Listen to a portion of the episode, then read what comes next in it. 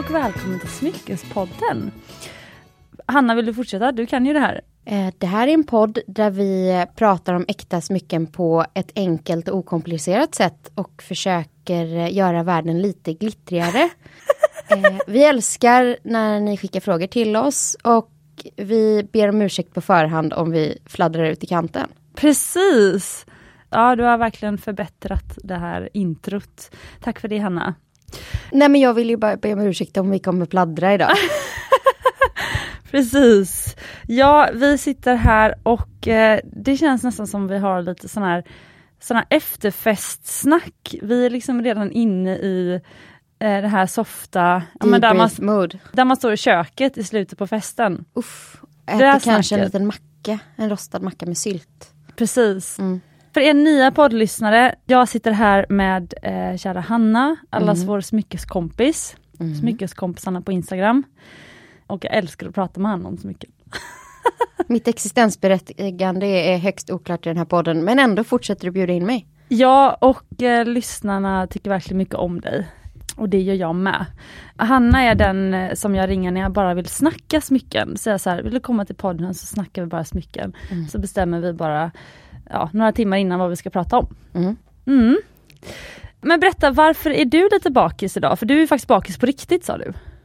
Ja, nu outade du mig här i podden. Nej, men jag, jag var på ett eh, klockevent igår. Mm. I eh, Erikssonhallen uppe på Skeppsholmen så ligger det ju Skeppsholmens kyrka. Den är inte en kyrka längre, den är avsakraliserad. Nu är vi VM i långa ord här. Men den är, så den är liksom inte ett kyrkorum utan är en festlokal. Jaha. Så där hade Ecotime Group, som, de har en podcast och sen har de, det är som en nättidning tillsammans med Independent Watches hade ett stort event och det var öppen bar och det, var, det fanns till och med en smycke, ett smyckesmärke där. Oj, okej. Mm. Vilket smyckesverk var det? Det var ett italienskt smyckesmärke. Okej. Om du ger mig två sekunder. Ja. Jag, jag hamnade ju såklart där direkt. Jag bara flög på dem och provade tennisarmband för glatta livet. Ah, okej. Eh, Eh, men finns de representerade i Sverige eller hade de flugits in från Italien? Jag vet inte, de heter Recarlo. Recarlo. Okej. Nej, hon var italienska. Så otroligt eh, chic. Och många av klockmärkena var ju eh, utländska. Så det var några norrmän och så klart det fanns svenska märken där också. Men det var ju mycket schweiziska och tyska. Som det brukar vara när man är i klockvärlden och härjar. Mm, förstår. Och eh, du sa att du hängde med hela Kaplans klockavdelning där. Ja, men min favoritskata Sanna har bjöd med mig. Mm. Så då fick jag och Sanna gå med Georgios och eh, grabbarna. Så de tog väl om hand om mig i denna lite läskiga klockvärld. Och både Sanna och Georgios eh, arbetar på Kaplans, Ja. Biblioteksgatan i Stockholm. Precis. Georgios har varit med i podden. Sanna har Jag träffade honom faktiskt precis innan jag kom hit. Ja, okej, kul. Var han också bakis? Det vet jag inte. Han såg så oförskämt fräsch ut som man brukar göra. Just det, och lite skvaller är faktiskt att Georgios är också sambo med eh, den ena duon, eh, den ena halvan av duon Jewel Escape. Mm. Den är tillsammans med Victoria. Är det här Alltså, smyckesskvallerpodden nu? Ja, det blir ju värre och värre för att jag kan säga så här, Hanna har ju från att ha varit en, att älska smycken och stå utanför branschen till att älska smycken och nu stå innanför branschen. Eh, och det gör ju att, eh, och Hanna är ju väldigt om sig och kring sig och sådär. Så att det gör ju att ju mer vi pratar nu desto mer skvaller kommer vi höra från Hanna och ni i podden får ju höra det allra först tillsammans med mig. Så att eh, jag känner det, det blir eh, Ja, vi sätter all vår tilltro till dig här Hanna, för att du är vår Svensk Damtidningsreporter i smyckes och klockvärlden. Ja, ja men då kan jag säga att det var ju väldigt mycket män. Men så Mm. berättade Sanna att det ändå var mer eh, tjejer där än vanligt. Så det var kul att några få och framförallt så var det några liksom kvinnliga representanter för klockhusen. Och det tyckte jag var kul. Och sen det jag faktiskt lärde mig, jag förälskade mig i en, en rosa klocka. Helt sjukt. Men att klockor är verkligen som smycken att man ska inte döma någonting från en bild för man måste ta på sig det för att se hur de bärs. Alltså hur de bär sig. Och det säger också de, ja men den bär sig väldigt snyggt. Alltså det är ett uttryck man säger. Och att hur den faktiskt känns på handleden, det här taktila är ju viktigt. Precis som det med smycken. Så egentligen är det ju inte så annorlunda och jag märker också att min smak i klockor ju mer bättre jag blir på smycken är att jag dras åt det här lite mer lekfulla och lite roliga. där jag verkligen är med mina smycken. Jag älskar ju lite kooky och lite crazy. Och där har jag också landat i, i klockvärlden. Mm. Så att man utvecklas. Men med tanke då på dagens tema så hittar du några snygga, kan man säga budgetklockor? Nej, bara för att det var independent-märken så pratar vi inte budget. Den klockan jag gillade kostar 140 000 kronor. Mm. Men jag har faktiskt ett klockbudgettips som vi ska prata om sen, som jag vill lyfta. Okej, vad kul! Mm. För att eh, med tanke på eh, konjunkturläget och eh, vi är många som Ja men vi märker att vi kanske behöver strama åt lite i spenderarbyxorna. Men vi vill ju fortfarande ha kul. Och ja, om det här nu håller på i ett par år Eh, då vill vi i alla fall upprätthålla vårt härliga glittriga intresse. Och jag hoppas att ni är många lyssnare som tycker att det här temat är lite kul, för jag kan tänka mig att det här kommer återkomma i podden. Eh, så det vi alltså vill prata om Tidigare har vi pratat mycket om kvalitet, om ädelstenar, hur man stylar smycken, hur man gör bra investeringar och så vidare. Eh, det har vi pratat om i nu över två år i Smyckespodden. Så nu, ni som lyssnat på alla avsnitt, eller många avsnitt, kan ju nu en hel del. Men det som jag tycker vi ska grotta ner oss lite grann i nu och som kanske faktiskt kommer bli lite tema på 2023 känns det som. Um, när fler och fler känner av räntorna också. Jag hörde att 70% av bolånen, eh, eller av de bundna bolånen som svenskarna har, går ut i eh, höst. Och Det är alltså de då som köpte nya lägenheter och hus eh, och så band dem på tre år under eh, första pandemiåret. Eh, så då kommer vi verkligen i höst då räknar man med att vi verkligen kommer känna av de här räntehöjningarna. Även de som inte gjort det nu. Nej. Eh, Ja, jag har obunden ränta så att jag känner av den. Men det är väl bra för dagens tema? Ja, ja men verkligen. Ja. Och apropå det då, om vi då ska köra lite svensk damtidning så leder Ja. det in på det här. För jag har en så himla bra ny anekdot då. Ja, Eller den är inte ens anekdot för den är inte så gammal. Nej. Utan precis innan jag kom hit så var jag eh, på Kaplans. Eh, för att de har klockkvaliteten på eh, lördag som är deras riktigt stora eh, liksom fina eh, klockor. Och jag ska på bröllop på lördag så jag kan inte gå dit och titta på auktionen live. För det är faktiskt ganska häftigt att se en, och det spelar egentligen ingen roll vad som klubbas, det är bara den här atmosfären i rummen man vill åt. Ehm, men jag och Sanna har gjort lite samarbeten så att vi har ändå valt ut våra favoriter och jag föll självklart handlöst för en vitguldsklocka från Piaget med en grön jadetavla som är som ett smycke. Jag ska visa, du kommer dö. Den är så fin. Så jag var ju tvungen att få prova den live. Och en annan så halvmiljoners klocka som jag aldrig kommer liksom Jag behövde bara se om den levde upp till hypen. Om den var lika fin som jag trodde. Men det var inte klockpodden det här skulle handla om utan det var, jag var där och sen Det var så roligt för jag sprang in killarna på, i killarna från Jarl Sandin. Åh! Klockkillarna var där samtidigt. Vi var på samma event igår och då övertygade vi dem att de skulle komma in och kolla. Lyssnar de på Smyckespodden undrar jag? jag tror att de har lyssnat när eh, Stephanie varit med. För en väldigt rolig grej på det här temat är ju att eh, avsnittet där Stephanie från Jarl Sandin var med Mm. och berätta hur eh, Jarl Sandin blev eh, Göteborgs smyckesmäcka. Det är to this date, alltså till idag, dags datum, så är det det näst mest lyssnade avsnittet av alla smyckespoddavsnitt. Mm. Hon fick hela Göteborg lyssna. Ja, lite så. Ja. Men det var faktiskt inte ens det som var skvallret. Men de var där. så vi stod och oade och ärade över lite olika klockor. Och en av dem hade en, en Santos som jag tyckte var väldigt tjusig som sin egen klocka. Cartier Santos. Cartier Santos. Nej men så pratade jag lite med Georgios och han förklarade massa begrepp och så här, det- all den här terminologin som du och jag slänger oss med i smyckesvärlden. Den finns ju klockvärlden också, så man måste ju lära sig. Typ eh, stacking ring, eh, eternity band, sånt. Nu kommer det här är så bra att du sa det här. För då, så alla var ju där på den här visningen och även eh, en annan person som var på eventet igår. Som också har en podd. Jag ska inte nämna vem det är. Och han bara, åh Hanna, Hanna, du måste träffa, det här är min fru. Jag har slängt mig med värsta coola begrepp som du lärde mig igår. Eh, stacking av ringar och så. För då var hon inne och kollade på, hon ville köpa en diamantsolitär. Åh! Mm, och så hade hon en viss budget. Det är väl många som vill. Ja. Mm. Hon hade en ganska bra budget men hon ville ändå liksom få maxa storlek på sten. Och, ehm, och så hon tittade liksom Ja, men, eh, hon sa att men, guld och så, det håller sitt värde men du vet köpa nya smycken de tappar i värde. Det här är liksom, jag, jag vill få så mycket bang for the buck som möjligt så då tittar de på vintage. Mm. Och sen så var hon så här, men det är avvägningen, hur gör man? Det är klart att man vill ha liksom en riversten utan inneslutningar med perfekt slipning som är men så en vit sten utan någonting, en perfekt sten. Men då får man ju en mycket mindre sten så det blir en avvägning. Och var hade, så frågade hon mig, var hade du gjort? Vilken av de fyra scenerna hade du liksom kompromissat med? Och det var Mm. lite olika där för vi tyckte, vi hade lite olika. Hon var väldigt noggrann med att få en, en krispig vit sten så hon ville inte kompromissa på färg. Jag tycker att det är ganska charmigt när de går lite åt det lite varmare hållet. För jag gillar vinterstenar så jag hade nog faktiskt kompromissat på färg. Det jag absolut inte hade kompromissat på är slipningskvaliteten för jag tycker att det gör så mycket för livet i en sten. Mm. Sen var hon ute efter briljanter så att då kan man ju vara lite, jag tror att det landade att hon eventuellt skulle kompromissa då lite på klarhet. Mm.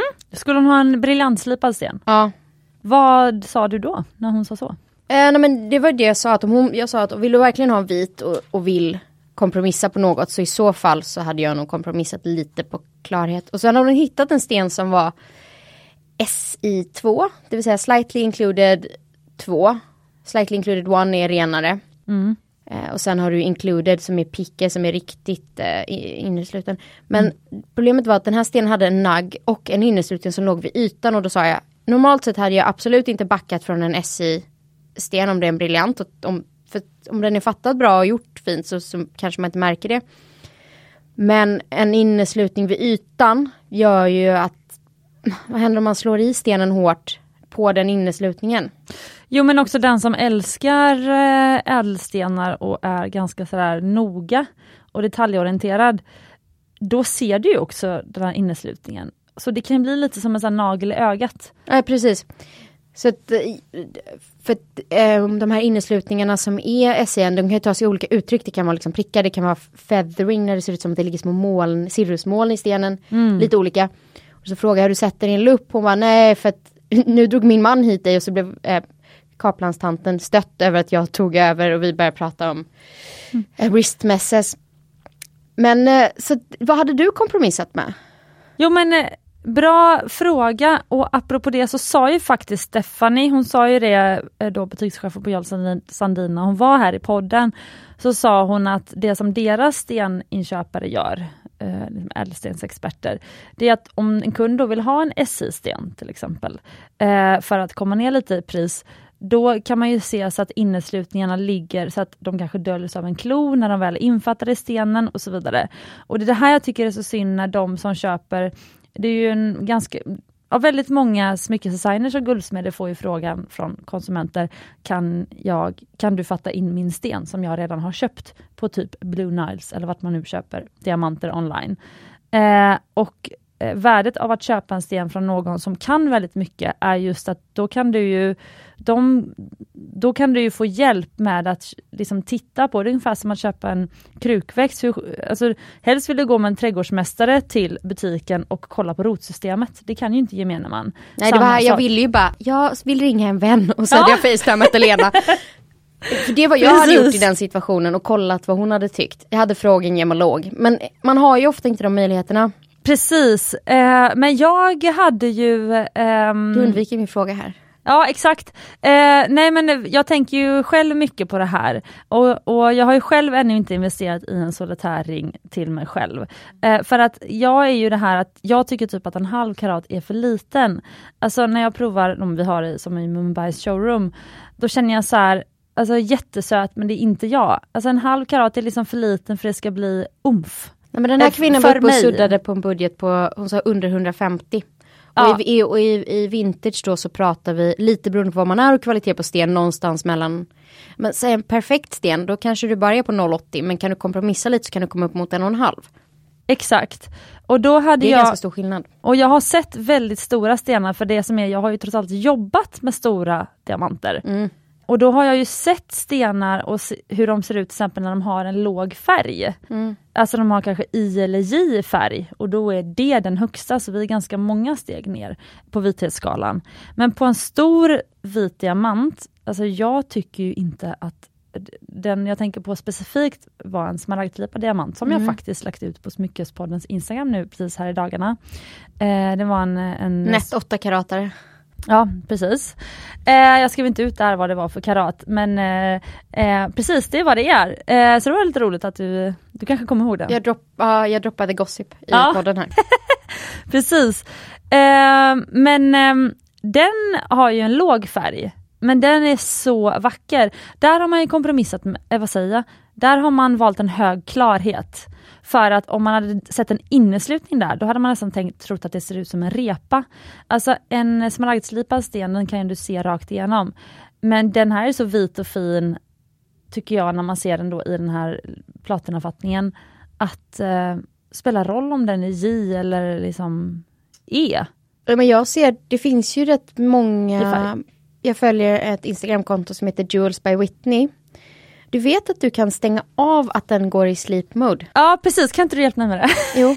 Eh, nu, Cecilia sitter och petar på sin skärm för hon har sina notes Ja. uppskrivna och så måste hon liksom ehm, Men herregud, du har inga batterier. Nej, Underhåll massorna så ska vi sätta telefonen på laddning.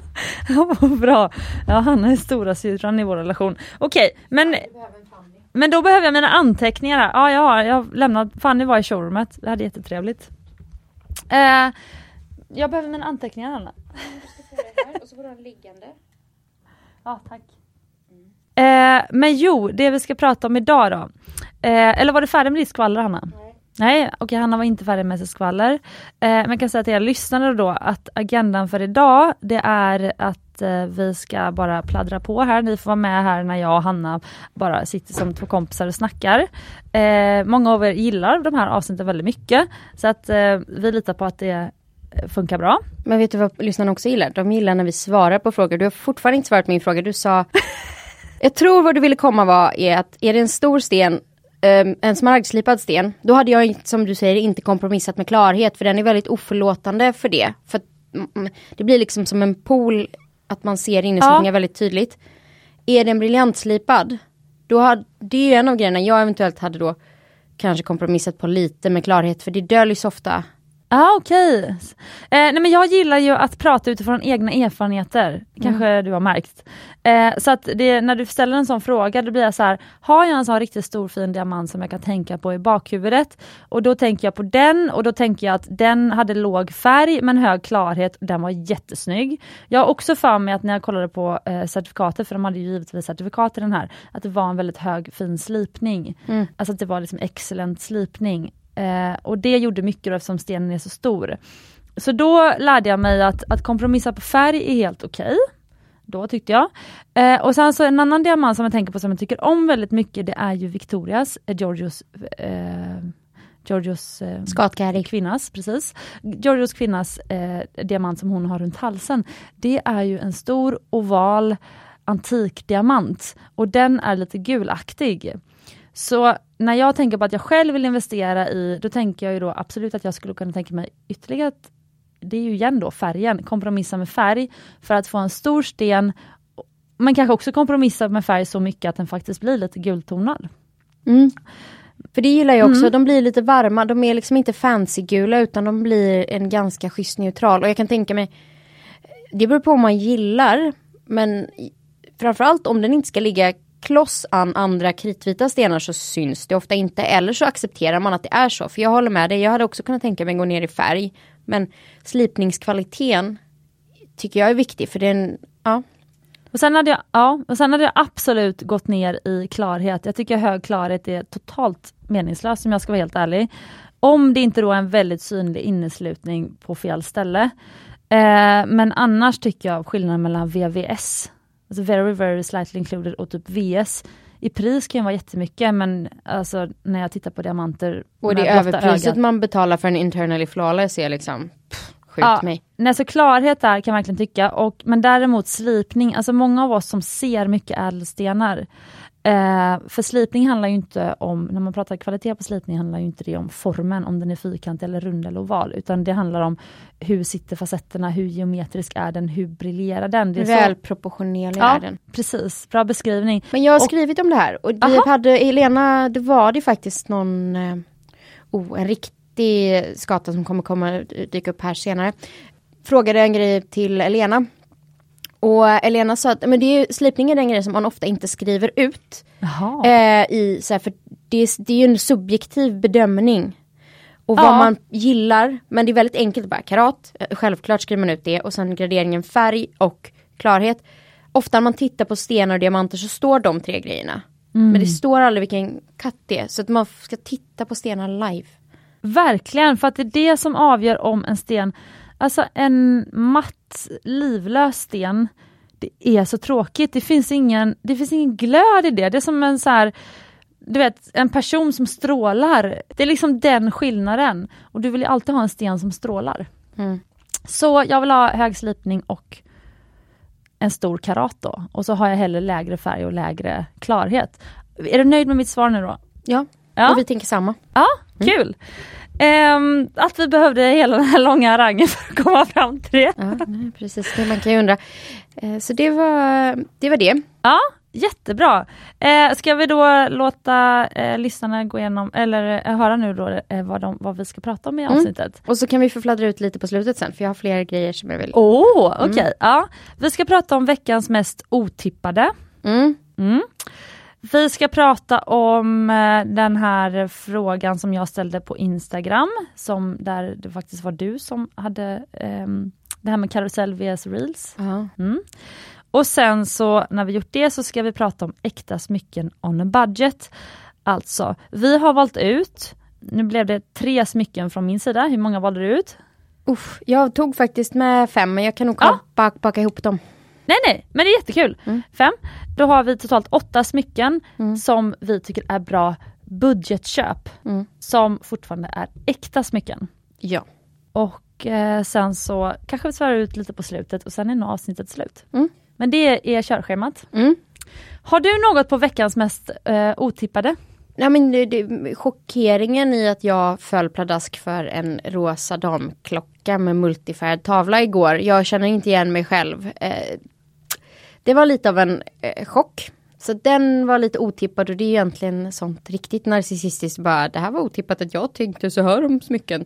Eh, så det var otippat men sen har jag det är väl inte en otipp men det är lite så här branschnewsaktigt som Jaha. egentligen inte är så otippat. Men det finns en amerikansk smyckesdesigner som heter Brent Neal. Hon gör sjukt snygga eh, grejer.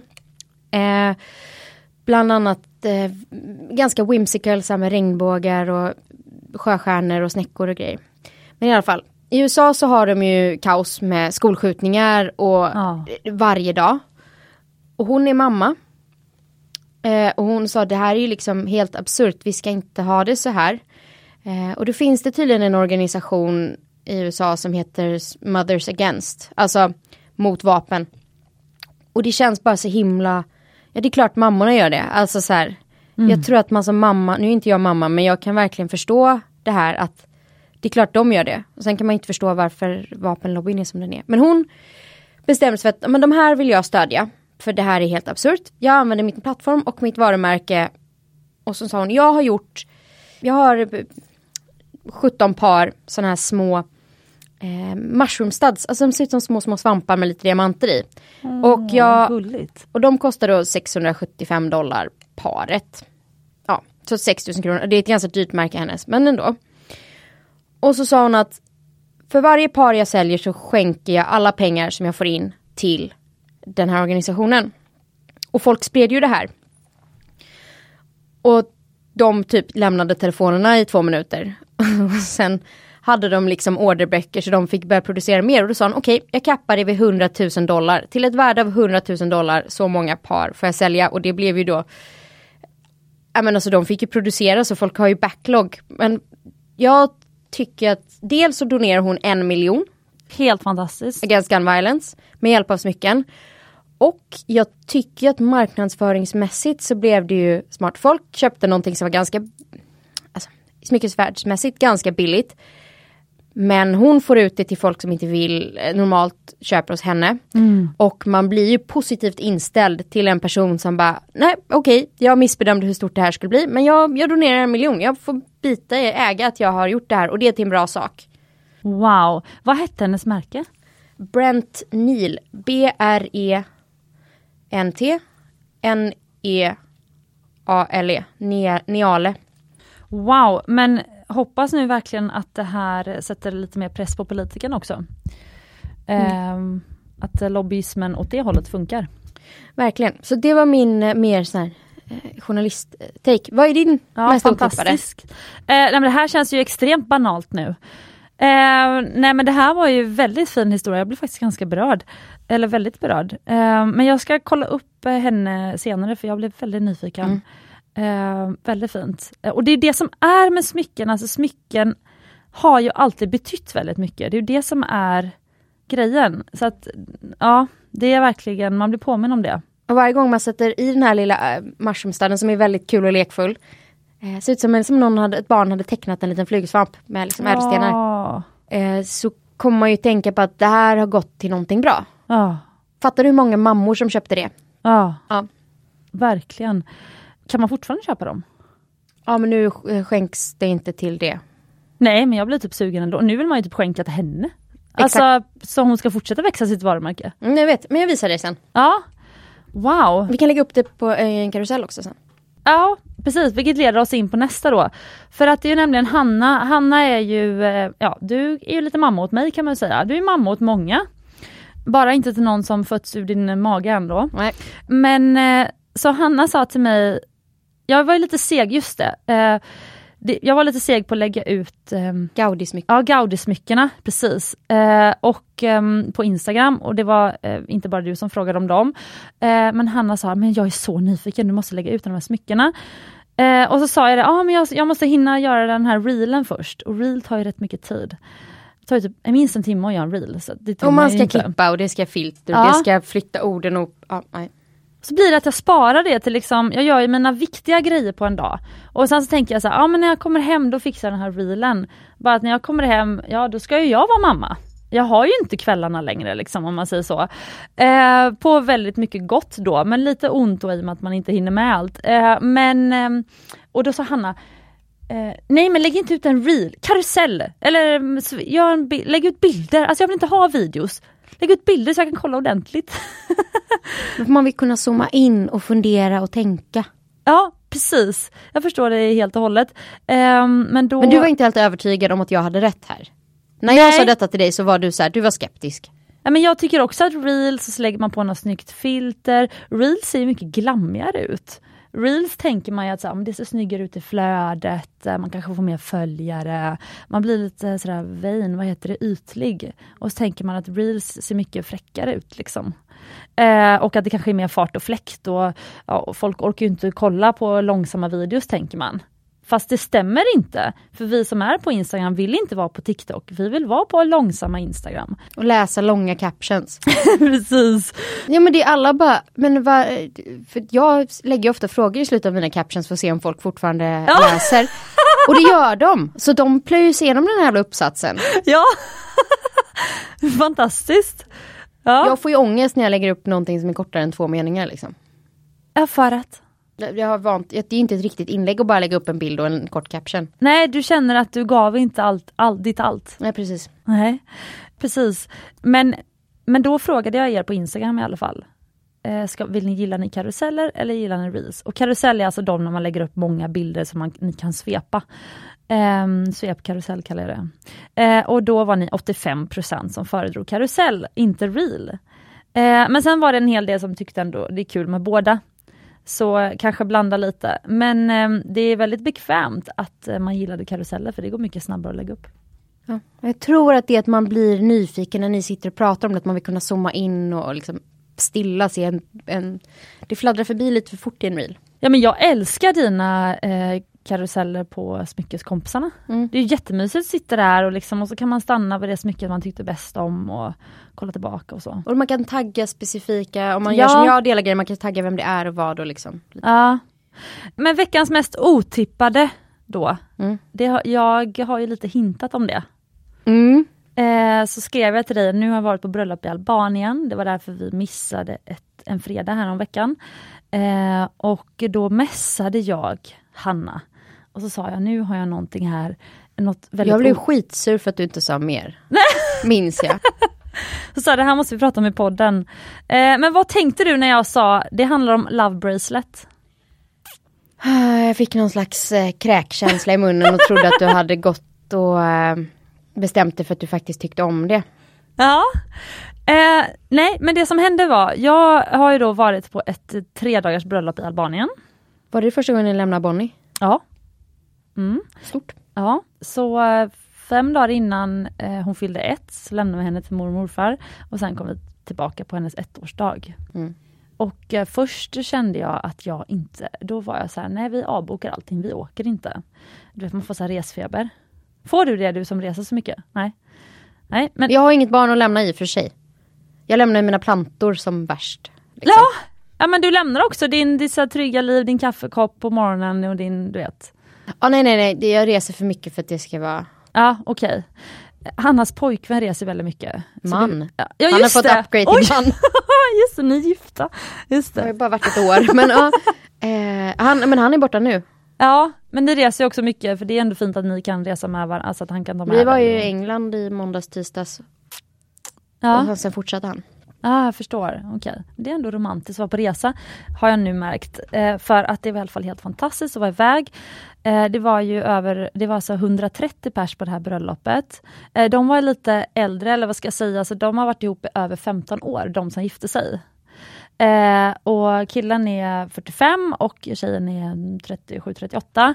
Och ehm, de har ju alltså, alltså han har ju, han hoppade av Chalmers, eller vad säger jag, Chalmers, KTH efter typ ett år, alltså när han var 20 och startade eget företag och sen har liksom spelat poker och bara lärt känna väldigt mycket folk på väldigt många olika ställen, rest mycket. Alltså har man ett arbetsliv på 25 år, då har man ju ganska många man kan bjuda in sen till ett bröllop. Så jag bara kände att ett extremt roligt koncept att gifta sig liksom när man varit ihop väldigt länge. Det var en reflektion. Mm. Den andra ref- reflektionen var när man reser bort på bröllop. Det som är så härligt då är att du lär ju känna folk i olika konstellationer. Så första kvällen spanar man på hälften av gästerna och pratar med några. Dagen efter vid frukosten så hamnar ni med kanske någon som ni då, man kanske, ja de där såg trevliga ut tänkte man igår kväll och så plötsligt äter man frukost med dem och så pågår det ju så sen hela helgen. Och då var det en kvinna som hade på sig tre Cartier-armband. På dagen hade hon på sig ett love bracelet i guld, rödguld. Och sen så på kvällen hade hon adderat ett till love bracelet i vitguld och ett Juston Cly armband med diamanter. Mm. Och det är alltså de här Cartiers liksom mest kommersiella, fina, dyra smycken. Juston Clou är som en spik som sätter runt handen. Exakt. Eller Juston Clou betyder bara en spik. Men det som var så himla härligt var ju att då kände jag, det var som en invit till att jag kunde så här, börja prata om, med smy- om smycken med henne. Och hon har ändå gjort ett medvetet val. Ja, och det är så tydligt att man bär, alltså det var ingen annan på hela den här festen och det var ju från många olika länder och liksom alla möjliga olika samhällsklasser. Eh, han har ju ett, levt ett väldigt brokigt liv, alltså Björn är ju kompis med honom sen de var pyttesmå. Och, och min älskade Björn är ju värsta så bråkstaken. Och sen är det liksom från, från det till liksom, ja, sådana som har Ja, alla möjliga eh, styrelseuppdrag i alla fall. Så det var verkligen så hela spektrat. Och ehm, vad vill jag säga med det nu? Nu tappar jag bort mig. Var din tvillingsyster också Jo. där? Nej, hon ska ju få barn nu, så hon fick inte flyga. Synd. Ja, jätte, ja, ja. Eller kul att hon ska få barn, synd att hon inte kunde missa ja, ja. det här. Ja, ja verkligen. Eh, men i alla fall, det man inte vågar göra med nya människor som man träffar, det är att man inte riktigt vågar prata om smycken. Gör du på fest, det på fest?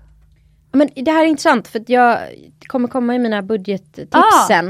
Eh, men apropå det här eh, smycken som conversation pieces. Ja, precis. För att jag kände bara att så här, hon var den första och, som jag kunde prata smycken med och direkt så hittade jag, ju- jag hittade ju en tråd, eller en sån här nerv heter det hos henne. Där så här, och vi bara började prata smycken. Eh, och det var väldigt roligt och då kände jag så här, det som är med den typen av ikoniska smycken är att eftersom att smyckesintresset är så, så att säga hemligt, de flesta håller sina smyckes, smycken hemliga och sitt smyckesintresse eller sitt smyckesintresse hemligt. Det är ingenting man liksom kan prata om på en fest eller med nya människor. Eller så här. Du måste, för det är också så privat med smycken. Men just liksom det här att det är lite som om någon har ett väldigt coolt klädmärke eller någonting på sig. Andra som har min gula handväska är en sån conversation starter. Ja exakt, så någon som gillar handväskor kommer ju hitta dig i minglet och bara Men du, din handväska och du kommer bli jätteglad. Ja, ja, men för man har inte den typen av väska om man inte vill att folk ska titta på den. Exakt! Men det här är intressant, det här är superintressant för det är samma med Just jag ifrågasätter om ett love bracelet i Stockholm är en conversation starter för att många av de som har det har det bara för att de har en love bracelet, inte för att de är genuint intresserade av smycken. Men man kan se på smycken, att folk som bär smycken, att den här personen har aktivt valt det här. Och det är samma med klockor. Alltså, nu kommer jag säga, en vanlig basic Rolex säger egentligen inte så mycket med en person. Men jag fick faktiskt den kommentaren igår om den klockan jag har på mig nu att så här, ja men den är cool för det är, en, det är ett aktivt val att välja den. Ja du har en silvrig klocka med grön urtavla. Mm. Vi ska prata mer om den sen. Men och samma med handväskor, man har gjort ett aktivt val. Man Mm. har liksom Det är inte bara jag går in och behöver en handväska eller jag, en standard, alltså, mm, Louis Vuittons klassiska monogram. Det är ganska vanligt, man, man sticker inte ut hakan på samma sätt med det. Man kanske bara gillar bra läderhantverk. Liksom. Men smycken som man ser är vintage men som är lite speciella färger det är ofta medvetna val. Precis. Precis. Och så hittar skatorna varandra i en crowd. Exakt, men jag då som är, det här är lite gulligt också för att eh, Björns sätt att beskriva mig på är att han kan säga så här, ah, nej, men, eh, nej men min tjej är sån som hon, hon ställer lite så här, frågor som så här, vissa, många kan upp, uppfatta som lite så här obekväma. Men hon gör det på så här, eh, bara så här eh, hoppsan sätt, att liksom man blir liksom inte eh, så här förnärmad men man tycker att det kanske var en lite konstig fråga men man svarar ändå så här på den. Så här. Ja, man blir lite tagen på sängen men bara ja det lät ju inte så, så ja. Men det var en väldigt, han är ofta väldigt spot on med sina sådana beskrivningar. Så, ja. Ja men det är väldigt gulligt. Eh, och han säger med väldigt mycket kärlek. Eh, men nu glömde jag bort eh, tråden där med. Vad du hittade henne det? och så pratar ni om smycken. Just det, precis för att någon gång har jag gjort det klantiga i att så här, börja prata om någons diamantring. För det kan ju ändå vara, jag kan ju ändå hitta i ett, i ett mingel eller vara på, på, på fest eller på, i några olika sociala sammanhang. Kan man ju hitta någon som vi säger har en jättefräck diamantring. Eller du vet, så här, mång, kanske så här, ett eternity Speciellt om den sitter på vigselfingret. Ja, eller, så här, eller speciellt om det inte sitter på vigselfingret också i och för sig. Ah, Men du vet, så. så här, eternity band med massa smaragdslipade diamanter. Eller du vet någon sån här riktig investering som man bara blir så här, liksom, berätta mer om den här och när började du älska smycken? Typ så vill man ju ställa frågan. Men Men då är det bättre med quirky smycken. ja, eller typ ett love bracelet för att när jag har gjort det någon gång så, så alltså det är lite för privat, man vill inte prata om och så blir de nästan lite skäms kanske för att den nästan var för dyr eller något annat. Den här är ju en superbra conversation Ja, starter. nu tar du fram din happy, happy mm, Min sign, eh, klackring. Exakt som, som är en, en Alla japansk- bara, gud vad gullig, vad rolig den var. Den är så söt. Exakt, det här är också en perfekt sån här invitation till att börja snacka smycken. Ja. Ja, så det var bara en reflektion. Så med veckans mest otippade är då att jag har börjat gilla Love Bracelet och Just on Kly för vad det gjorde med vår sociala. Sen hade vi världens trevligaste lunch, jag och hon, den tjejen och hennes man och Björn och allt möjligt. Kanske vi inte hade haft utan hennes armband. Nej. Så att eh, det var det otippade. Bra, så Ja. smycken är en conversation starter och jag kommer katapulta oss in i Ja, eh, nu är det dags. budgettipsen. Och i och med Yes. att jag har fler så tänker jag att jag börjar. Ja, och hur har du tänkt då när du, när du har funderat på budget? Vad är budget för dig? Jag skulle säga under 5000 spänn. Ja, hur bestämde du det? Jag, jag vet inte men eh, det kändes som, ja, men 5000 är väl någon sån här magisk och rund siffra. 10 000 är fortfarande mycket pengar och 5 är så här, det är också jättemycket pengar. Men det kanske är någonting liksom två, tre månader kan man ju så här, strama in lite på någonting. Kan Men full respekt för att folk har det är jättetufft just nu så, så här, i alla fall innan så kunde man ju det. Men kan det ha att göra med din nu erfarenhet av att eh, förmedla smycken? Ja men jag tror det. Mm. Eh, ännu bättre att hålla sig kring tre men jag ville få in två saker som då spräckte den budgeten. Ja, Eh, men apropå conversation pieces och starters så är det så här. En nätt liten halskedja i guld. Bara, och det här är verkligen så här, gå till en pantbank. Kolla upp vilken längd du vill ha, hur bred du vill ha och köp den. Och du betalar i princip skrotguldsvikt plus ehm, några hundra kronor. Och det här är varför jag inte säljer jag letar gärna upp kedjor till folk. Men jag säljer dem inte på Skatan skatter för att det är, en, så här, det är som att försöka göra ett påslag på mjölk. Det går Ja. liksom inte.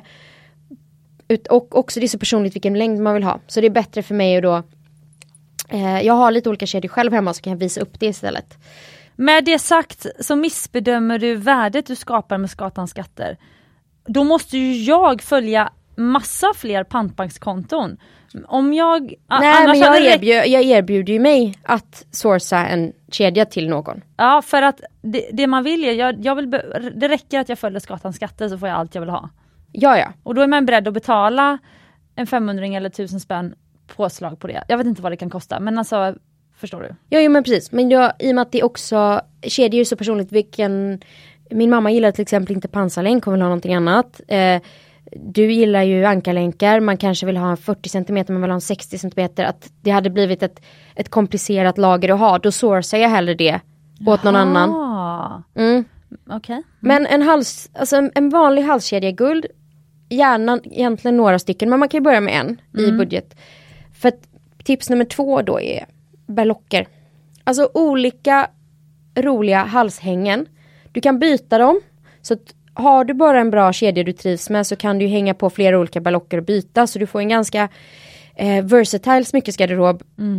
Och berlocker är ofta ganska små. Alltså du kan få ändå ganska coola grejer som är inte så tunga, alltså inte så dyra. Eh, och man kan ju också till exempel gå lite mer crazy med man kan börja med turkoser och pärlor och så för de är inte lika utsatta som ringar. Ehm, och det är en bra present att ge. Alltså så här, så berlocker och om man köper lite cookie, alltså det är jätte, min Pacman berlocker det är sjukt många som frågar om jag ska plocka fram den. Ja. För folk tycker att den är så himla knäpp. Eh, men nu, vi har alltså, jag har skrivit upp nummer ett bland smycken on budget har jag skrivit nätt kedja i guld. Är nummer två berlocker? Ja, Ja okej. Mm. precis och de kommer ju ihop eh, lite. Får man säga. Ja de säljs ofta som ett paket. Eh, nej men det gör Det gör de ofta inte. För det är så personligt som jag sa vilken längd och grejer man vill ha. Men jag tänker att de hänger ihop för att en, bara en nätt guldkedja, du kan absolut bära den solo men ofta de är ju bara en möjlighet att bära upp coola berlocker. Så det är egentligen bara infrastrukturen du behöver ha. Eh, men kedjor tycker jag är snyggt bara i sig själv också. eh, ja, absolut. Jättefint om man liksom bara anar en kedja, liksom. det tycker jag särskilt på män. Alltså jag tycker det är hur Men då ska hets- de ofta vara lite tjockare och då blir det dyrt. Ja men som Björn nu då, nu hade han, jag såg ju honom, han var ju extremt tjusig då i, i helgen Ja, i du, du Albanien blev lite då. extra kär då. Ja jag blev verkligen kärleksboostad alltså. Ja jag blev väldigt kär i Björn. Och i morse även, nu har det gått några dagar, eh, men vi har inte riktigt tagit igen all sömn och sådär än. Eh, men eh, då, han bara vars var du var puss idag? Jag ville bara gå runt och pussa på honom. Så det var väldigt fint. Ja. Men i alla fall, han har ju sin eh, eh, halskedja med en, en sån dog tag med sina barns Just det. namn och eh, voven och sitt namn och sådär. Eh, och den är mycket snyggare under skjortan om man bara glimtar den än om man hade hängt fram den framför skjortan. Det Georgios-kedjan. Ja precis, Georgios har ett långt kors. Mm. Ja. Men Jimmy har också en guldkedja som han fick av sin mamma. ja, så liksom det här med kedja som bara skymtar fram. Men de är liksom. ofta, alltså så här, om vi pratar pris då. Eh, jag har en 43 cm kedja som är en 1 mm ankarlänk som är ganska så här standardkedja till den här. Mm. Eh, och den kostade lite under 2000 kronor. Eh, längre kedjor blir mer guld, blir dyrare. Tjocka kedjor blir mycket mer guld och blir mycket dyrare. Så att vi pratar om en budget. Eh, yes, sant. Okej. Ska men- du ta ett nytt smycke då? Ja precis, men det jag kände är att vi kanske ska riva av för att det, där jag och Hanna kompletterar varandra är ju att Hanna är ju eh, nu har ju gått från då att vara utanför smyckesbranschen till att bli expert på väldigt kort tid kan jag tycka. Eh, I alla fall expert på att sakleta vintage-smycken. Men de säger att man ska lägga 10 000 timmar för att bli expert på det. Det är frågan, har jag lagt 10 000 timmar på smycken? Eh, jo men gen, i hela ditt gjort. liv har du gjort det. Ja, jag tror det nu. Ja, eh, men, men sen så jag har ju faktiskt då tagit med mig smycken on a budget bland den som vill investera i helt nya smycken, nygjorda från, från eh, eh, designers. Så kanske vi ska ha bara vintage-temat nu. Ja, men för jag har ju en take på när man faktiskt kanske ska investera i Ah, nya okej. smycken också. Ehm, Okej men det vi kan, eh, det beror på Ja, om du vill... eh, Om du ja men vi kan, vi kan väva ihop det sen. Sen, bra, då Ja. kör vi vinters nu. Eller second hand. Ehm, om man gillar en riktig wristmess, Ja. det uppskattar man ju mycket. Så att, nu kommer vi in på det här. Här wristmess, där vill man ofta ha lite chunker och blanda och så. Och då blir det mycket gods. Mitt tips är att försöka satsa på en wristmess kanske i silver för då kan du få massivt silver. Och vintage silver är snorbilligt. Du får ganska tjocka, maffiga, coola, de här liksom nästan Engelbert-tjocka länkarna. För 2000 spänn armband. Silver får ju en patina men jag tycker nästan bara att det är coolt för det är mjukt. Men det gör liksom inte så mycket. Och du kan jobba med svärtat och du kanske kan ha liksom, jobba med olika sorters. Så vill man åt den här chunky och lite mer edgy viben som en wristmess ger. Utan att lägga en förmögenhet på guld. Så tycker jag att man kan satsa på det i silver. Men vad är en snygg wristmess? Eh, Det beror väl på vem man är. Vissa tycker att det är två Love Bracelet och ett Kyss Don't Clue. Eh, jag gillar ju, tycker att Queen Laurie Hirschleifer är eh, Queen of the Wristmess. Och hon blandar ju guldkedjor med färg. Jag tycker att man ska ha olika strukturer. Eh, jag gillar när det är olika sorters länkar. Till exempel. Så, så olika texturer. Typ som en välkomponerad maträtt. Det ska vara lite syrligt, lite salt, lite krisp. Alltså man vill ha alla Men delar. nästan alla jag ser som har snygga wristmesses, alltså det är ju en hashtag på Instagram som heter wristmess. Det var ju vår kära jo, eh, Jenny. Jenny. Fredriksson som är grym på bijouterier. Hon tipsade om hashtaggen wristmess. Och man kan kalla det arm, eh, armgodis, jag vet inte vad man kallar det. Armstack eh, på sve- svenska eller swinglish. Eh, men eh, jag tycker att en ingrediens alltid är någonting i tyg. Mm. I alla fall hos de Ni som... tvingade mig att kapa av mitt sånt här tygarmband. Ja men den precis. Mm, Den, gick inte, var inte godkänd. Nej. Men man kan jobba med såna som faktiskt går att ta av. Och då kan man ju få in Exakt. färgen på det sättet. Det är ju ett Precis. billigt sätt att få in färg om man inte gör det med ädelstenar. Exakt. Eh, så på det viset är det ju budgetvänligt. Men då tänker jag att då in, har man sitt guld eller diamantarmband och så har man det här budgetvänliga fast kanske då tygsmycket men som ändå liksom adderar till sin äkta smyckesamling på något vis. Ja, Ja, och har man kanske ett nätt litet guldarmband eller någonting så kan man komplettera det med flera i silver. Liksom. Mm. Men okej, nummer tre har jag skrivit upp eh, tjocka silverarmlänkar som armband. Mm. Mm. Det är det. Nummer fyra då. Mm. Alltså släta diamantband har vi pratat, eller släta arm, eh, släta ringar har vi pratat om innan. Bara, bara vanliga guldband, att det är en ganska bra budgetsmycke. Och det tycker jag fortfarande, men här har jag liksom eh, 2.0 av det. För det finns rätt mycket ringar där det sitter liksom små fattade stenar i, kanske utspridda. Alltså vi pratar små mili 01 alltså bara några stycken. Och det gör att det blir mer intressant. Så att, och de kostar inte så mycket mer för stenvärdet är liksom inte så högt för det är så små stenar men det adderar ändå någonting som är ganska kul.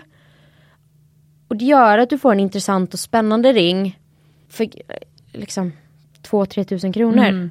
Ja, men jag har en lillfingerring här som är faktiskt en av Skatans. Som jag Ja, tycker är söt. Nu, kan jag, nu har mobilen laddat här så nu kan jag börja filma lite här igen. Mm. Åh, den var jättesöt. Ja. Precis, och den är ganska enkel, den är lättburen, den funkar. Och skulle man bara ha den på lillfingret så är den ändå liksom cool nog att bara ha för sig själv. Eh, Den här har jag alltså då den här stjärninfattningen. Mm. För att det tänkte jag på att äkta smycken för mig också on budget är ju verkligen eh, alltså enkla guldband med gravyr. Ja.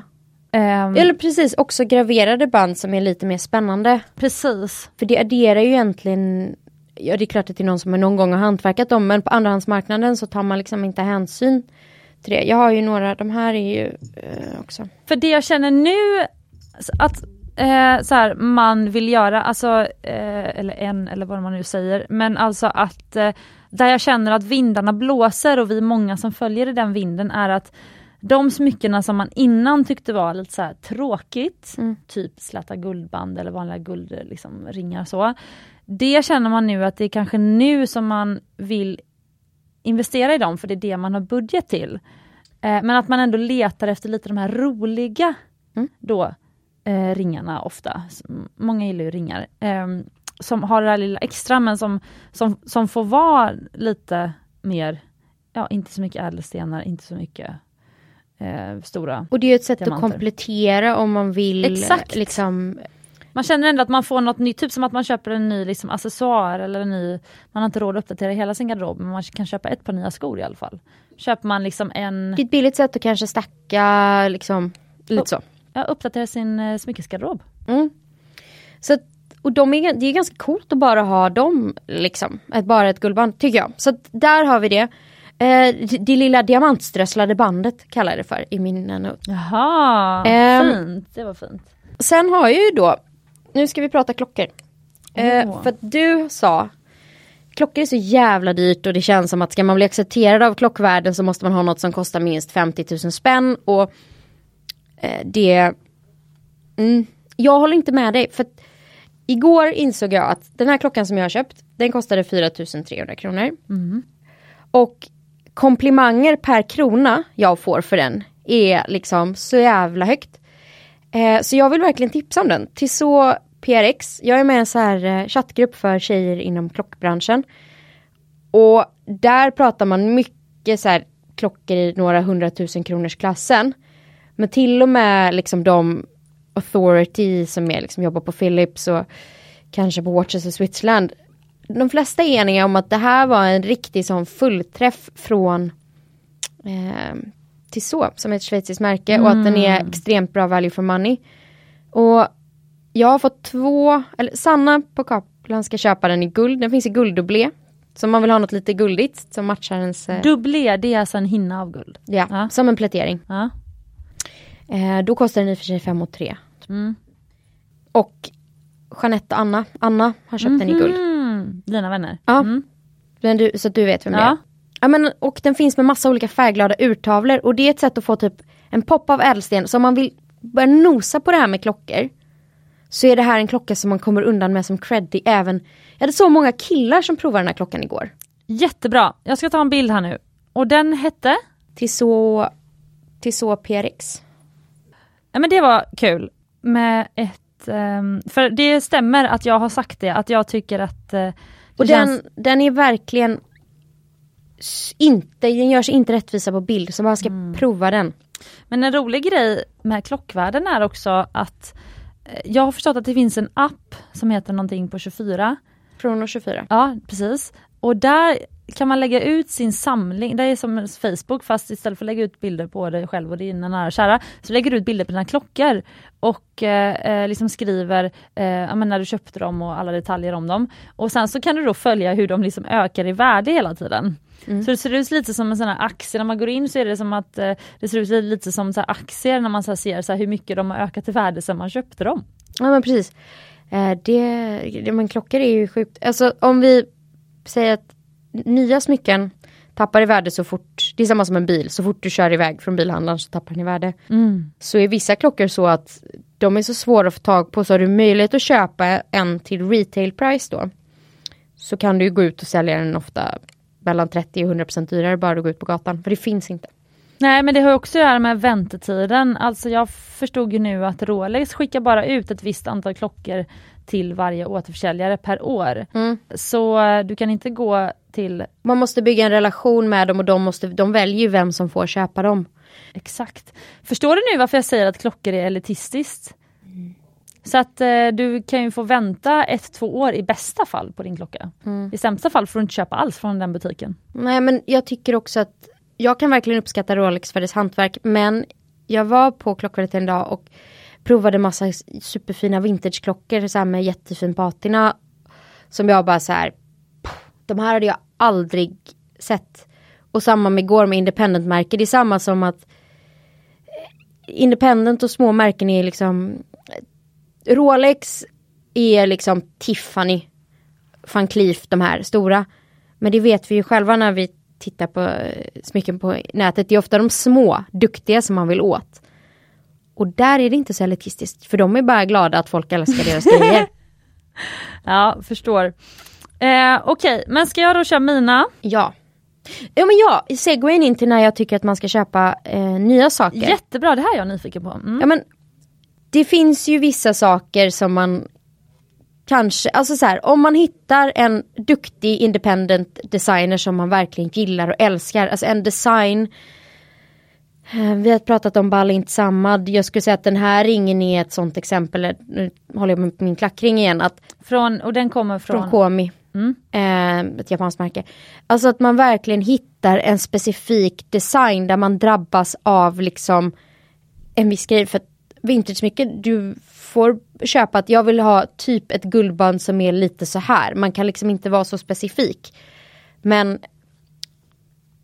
att satsa på några så här showpieces som är lite mer spektakulära i designen. För där vintage är bra är ju länkar och guldband och så här. Men de här lite mer speciella grejerna. Då är det nytt tycker jag. Mm. Och då vet man också om det är så här specialädelstenar som måste hålla koll på och vad man ska göra och ta hand om och att man vet att man kan få dem reparerade på bra ställe. Precis. Uh, ja men okej. Okay. Mm.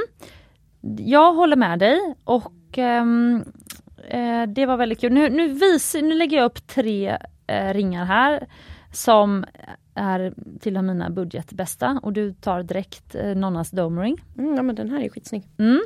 Eh, jag sa men det... det är ju ett guldband med små strösslar av diamanter. Exakt, för nu ska jag göra någonting mycket mycket ovanligt i Smyckespodden och det är att jag ska prata om Mumbai-smycken. Ja, bra. Eh, det här är min favorit Mumbai-ring. Gud vad kul! Mm. Ja, och jag sa det nu till Fanny när jag var där och plockade ihop lite smycken i showroomet att eh, jag lägger nästan, det, det, här känns väldigt ovanligt att ta med sig Mumbai-smycken till, eh, till studion. Men vi börjar med domringen då. Mm.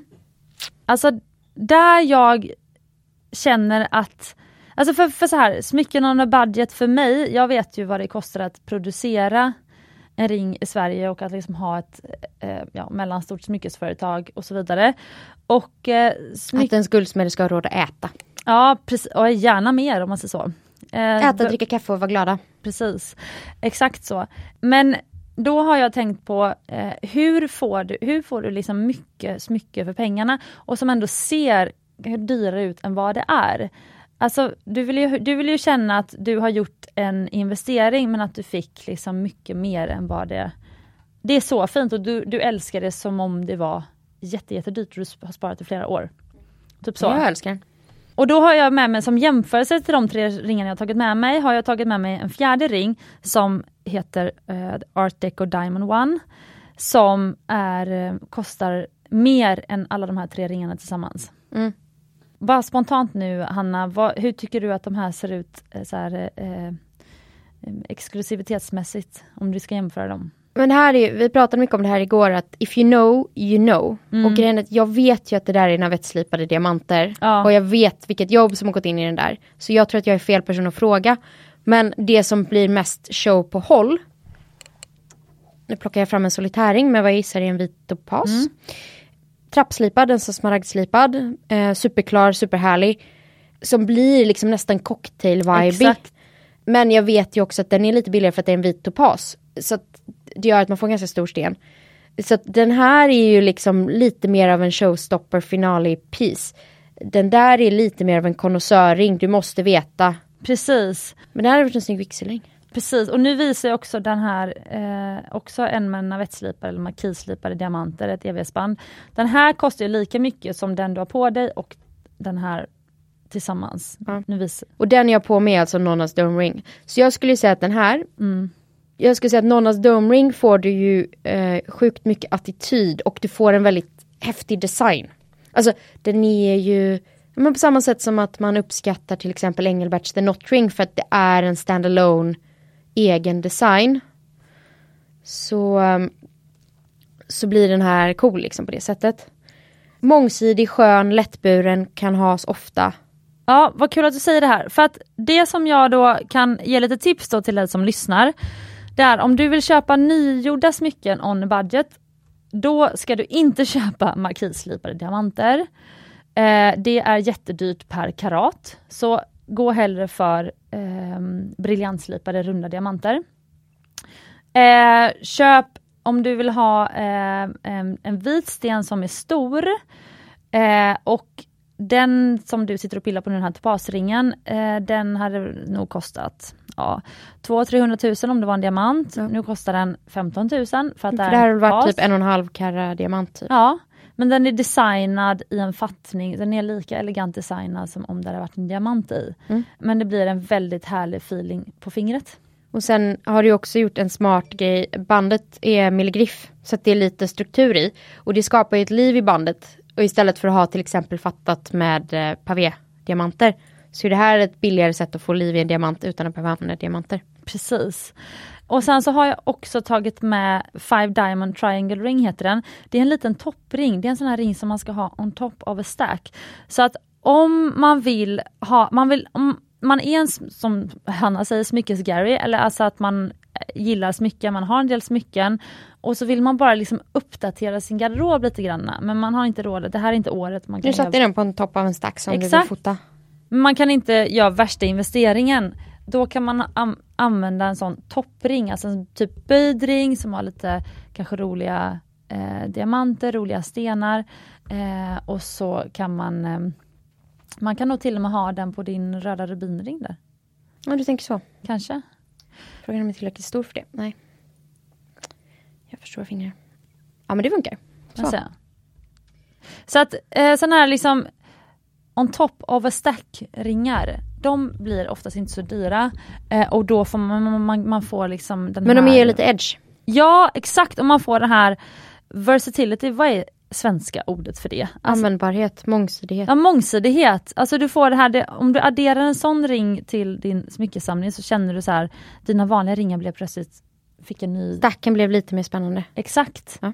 Men den här Nonnas Dome Ring, Och de här toppringar som är välvda, de är ju inte supervanliga på auktion heller. Så det är ju, ah, kul. eller vintage liksom. Nej, bra, okej just det, så det är faktiskt ett bra, eh, precis för att då kanske man eh, ändå inte hittar dem Nej. second hand då.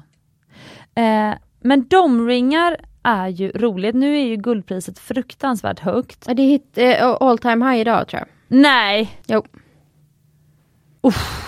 Ja, mm, jag säger det här blir ett tema för 2023. Domringar, säg att du har en domring på till exempel lillfingret.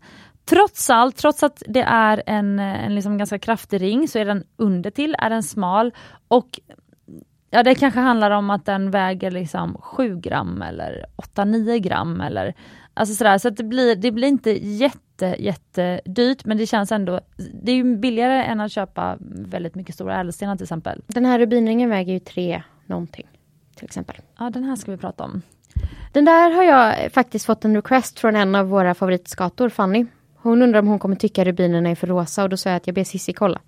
Precis. Eh, men ska vi lämna smycken någon budget nu? Ja. Är vi nöjda? Vi, det är väl egentligen en fråga för våra lyssnare men vi säger så här, är ni inte nöjda så får ni kasta frågor på oss och skälla på oss på Instagram. Ja, sen vet jag inte om, jag, nu är det här första avsnittet vi har med smycken on a budget och jag vet inte om jag gav en jättebra förklaring av, av de här bild, eh, smyckena som jag tog med mig men jag kommer ta en bild, får jag, får jag domringen också Hanna är du snäll? Får låna den? Mm. Så tar jag en bild till Instagram så får ni kolla där och sen kommer vi prata om det här mycket mer i podden. Ska du med den Hur också? får man mycket smycke för pengarna? Det är Ja. också ett sånt som jag tipsar om. Men nu går vi då vidare och så får vi, ska vi gå, nu kommer vi in lite på avslutet här då Hanna. Men din röda rubinring, ja så vacker. Berätta om den här. Ja, men den där är, den är ju faktiskt inte min, den ska säljas. Jag har bara inte hunnit, hunnit lägga upp den ännu för att eh, jag vill få några dagar med den själv först. Ja. Ehm, den, problemet är, jag vet faktiskt inte så mycket om den. Den är 18 karat, men det är syratestat så den har inga stämplar. Men det är testat så den är 18. Eh, och sen är det testat så att det är rubiner och de har lite inneslutningar så sannolikt så är de naturliga och inte syntetiska. Men jag gissar, eh, liksom, jag kan inte säga om den är från så här 40-talet eller om den är från, den är nog 1900-tal liksom i alla fall. Mm. Så den eh, är till, den är till salu. Påskgatans skatter. Ja den kommer komma upp. För att, Samma med den där lilla lillfingerringen med strössel. ja, för Fanny gillar ju verkligen rubiner. Vi har ju erfarenhet på Mumbai tyvärr av att de flesta inte gillar rubiner. Jag vet inte om man tycker att det är eh, liksom något som man hittar i någon gammal byrålåda eller jag vet inte, hur, har, du fått, har, har du fått mycket uppmärksamhet för den eller du har inte lagt ut den alls? Än? Inte riktigt ännu. Äh, men det är, jag har faktiskt inte sålt några rubiner men jag har pratat med folk om det och det är lättare med typ smaragder, blåa och gröna stenar. Folk verkar ha mindre att fundera på kring dem. Men jag älskar rubiner. Och jag också. Det, det, första äkta smycket jag köpte till mig själv var på Sri Lanka några månader innan jag startade Mumbai i Stockholm. Och det var en rubinring. Alltså jag har alltid fallit för rubiner. Nu det är, är många som tycker att de är lite konstiga att ha mot huden. Men jag det är älskar dem. Det är så fint. Ja. Jag tycker den var jätte jättevacker ring. Vad kommer den kosta? 2890. Nej. Jo. Ja det var faktiskt inte så mycket och den sitter perfekt här. Mm -hmm. Men ehm, vi tar det efterpå. Men eh, den, de är däremot, jag kallar ju de här Det är ju mörk, mörkrosa Safirer. Eh, ja eller rubiner. Jag tycker ändå att de är tillräckligt röda för att vara rubiner. Men det, de, det de som är så fint är att de helt saknar den här roströda som fula rubiner har. Jag gillar Hell det, granatröda. Ja men hellre rosaröda än roströda. Mm. Men de här knall, knall, liksom Ferrari-röda rubinerna. Det är ju sällan man hittar det. Ja, nej. Alltså och då det... är de dyra så in i. Ja, alltså, alltså typ diamantdyra. Men ja. Men Fanny gjorde ju en eh, Mumbai-ring, eh, hon har ju en Not So Tiny Sparkle med röd rubin och eh, champagne-sparkle, champagne-sparkle. Och den kommer ju tyvärr skära sig lite grann mot de här. Det var det hon undrade. Ja, det är det, jag tror att de kommer göra det. För att då har ju hon, men alltså hon, hon skickar tillbaka så många rubiner. Ja, alltså. Nu är, det, nu, är det, nu, nu är vi tillbaka på skvallerpodden här. Ja, precis. Ja. Eh, nej men jag kommer ihåg det här. Mm, det, det är det som är grejen när man producerar varor. Mycket handlar om sourcing. Kan dina leverantörer, är de så duktiga att de kan leverera det du vill ha? Det är det det är att driva ett producerande företag bland annat. Mm. Ja, men jag hade inte förväntat mig annat än att Fanny skulle vara eh, kritisk och granskande. Nej. Nej men, jag köpte mm. in den för att jag tycker att det är en väldigt eh, cool ring och jag tycker att jag kan sälja den till ett schysst pris och jag tycker att den är vacker liksom. Jag tycker du gjort ett jättebra köp, det är en jättefin ring. Ja. Verkligen. Eh, och som jag tror och, uppskattar många. Och det är ovanligt att hitta. Av någon anledning så verkar alla, alla tantaluror förr i tiden hade skitsmå fingrar. För att hitta ringar i storlek 18 mm. är svårt. Och jag gillar ju långfinger och pekfingerringar och då är det upp 18, 18,5, 19 där man vill åt. Ja. Men det finns hur mycket saker som helst som är så här, 16, 16, 75. Men snälla det här tycker jag är ens mycket on a budget. Om något för 17. Ja eh. men då är det ganska, alltså så här. För jag de smyckena jag har valt, det har också så här, om man nu ska ta sina första stapplande steg ut i vintagevärlden och vill testa på någonting. De smycken jag har rekommenderat är saker där det inte kan gå så fel. Men ah, för nu, det här sant. är ändå, nu har jag, den, den där ringen är testad. Jag har kollat att det är riktiga rubiner. Så här, men det vet man ofta inte om man inte köper från en trusted handlare och då blir det ett litet liksom, påslag och så ska man hitta dem. Och kvallen kan vara sådär. Så de sakerna jag tipsade om är lätt lättare om man vill vara liksom lite försiktig. Ja, nej men jag kan ju då... Förstår du vad jag menar? Ja, verkligen. Och jag tänkte faktiskt nu, nu har jag tagit en bild till er kära lyssnare som jag ska lägga ut på Instagram. Då har vi alltså ringar för en, två, tre, fyra, fem ringar här som tillsammans kostar lika mycket som den sjätte ringen. Mm. Men jag tror att de flesta av er kommer inte tycka att den sjätte ringen är fem gånger så snygg. Så att det är verkligen så här, om du är kunnig och duktig och vet vad som driver eh, priser, vad som driver värde mm. eh, på eh, smyckena, då kan man göra riktiga kap nu även under lågkonjan. Och samma sak du som designar smycken, eh, kan ju tänka på det. Det är många i branschen som, som lyssnar på det här. Ehm, men jag tror verkligen på det här att skapa unika designs, för det handlar ju om, jag tror inte att man så att säga bara behöver, be, måste börja jobba med silver till exempel. Det är kanske är det första man tänker, åh nej, åh, då måste jag börja jobba med silver igen. Och så kanske man inte gillar att jobba med silver. Många gillar inte det. Och det um, märks typ när folk väljer att jobba med silver bara för att de måste. Eh, sen finns det folk som älskar att jobba med silver, typ guldapan och då blir det magi. Men om man bara går över till silver för att... Mm. Ja, bra sagt. Så att så här, det finns ju mycket liksom roliga små detaljer man kan jobba med. Om man verkligen är detaljorienterad i sin design, då kan man jobba med små, små kännetecken i enkla guldringar som som gör att det ändå känns som en, eh, liksom, en design som, som känns, ja som det kommer från hjärtat. Tycker jag i alla fall. Um, så, um, mm. ja. Ska vi, med de mm. filosofiska ja. tankarna där, ska vi runda av lite? ja, det känns men nu är tiden det... ute. Klockan är exakt tiden ute i vår tid i studion. Precis. Och då kan vi runda av där och bara säga att Hör gärna av er om ni tyckte om det här konceptet. Sen ja, jättebra! Sissi och jag kanske ska tajta till vårt snack lite. Eller tycker ni det är kul när ni får lite så här gossip? Ja, jag tycker det. Du tycker det? Ja, det var jättekul. Jag har inte ens hunnit berätta om att jag var på cocktailevent med Carolina och Victoria. Nej, just det! Ja. Okej, snabbt två minuter som avslut. Jaha. Eh, nej, men för, förra veckan så bjöd Carolina och Victoria in till ett event hos Bolinder Stockholm som gör uh, jättefina handväskor. Och då berättade de om cocktailringens historia. Och det som också var så intressant där är hur mycket smyckesvanor präglas av tidens anda. Så det kommer egentligen tillbaka till det vi har pratat om idag. Att cocktailringar i början av 1900-talet, eh, cocktailen kom till i början av 1900-talet under förbudstiden. För att sprit eh, var dyrt och svårt att få tag på. Så att man behövde blanda den för att få blanda ut spriten för att få något mer. Plus att, att sitta och dricka något som ser ut som en inte en shot med sprit utan man kanske blandar med juice eller så. Då skulle man ju kunna dricka en juice. Så att man dolde det och spädde ut. Så det var så cocktailen kom till på så Speak Easys.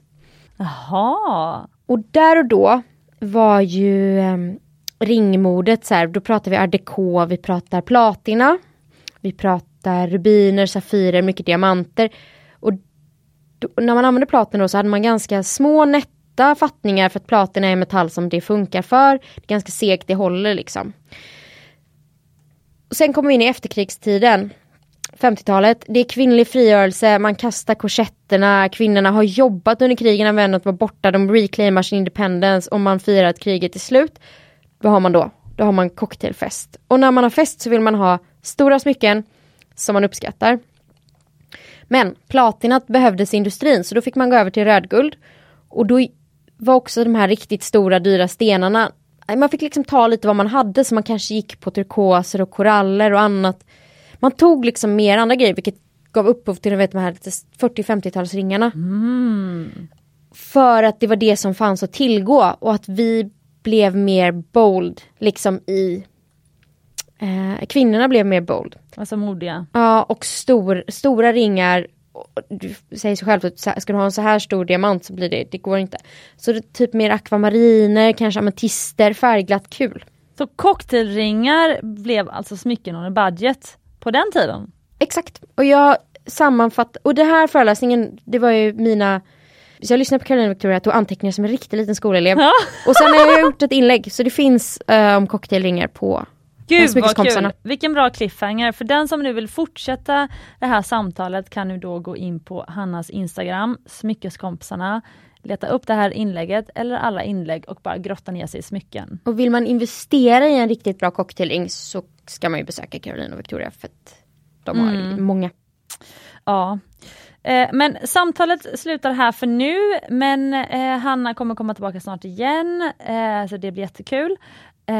Och som sagt du har ju ett ongoing samtal på Instagram med dina följare. på Smyckespodden så kommer bilder komma upp härifrån. ja, finns det något mer att säga Hanna? Får jag dra avslutningsfrasen? Ja. ja. Mm. Nej men vi avslutar väl där och så säger vi kära skatgäris, icke-binäris och eh, glittertillvända män. Glöm inte att även i svåra tider så förtjänar ni oh, eh, äkta smycken och ädla stenar. Väldigt bra.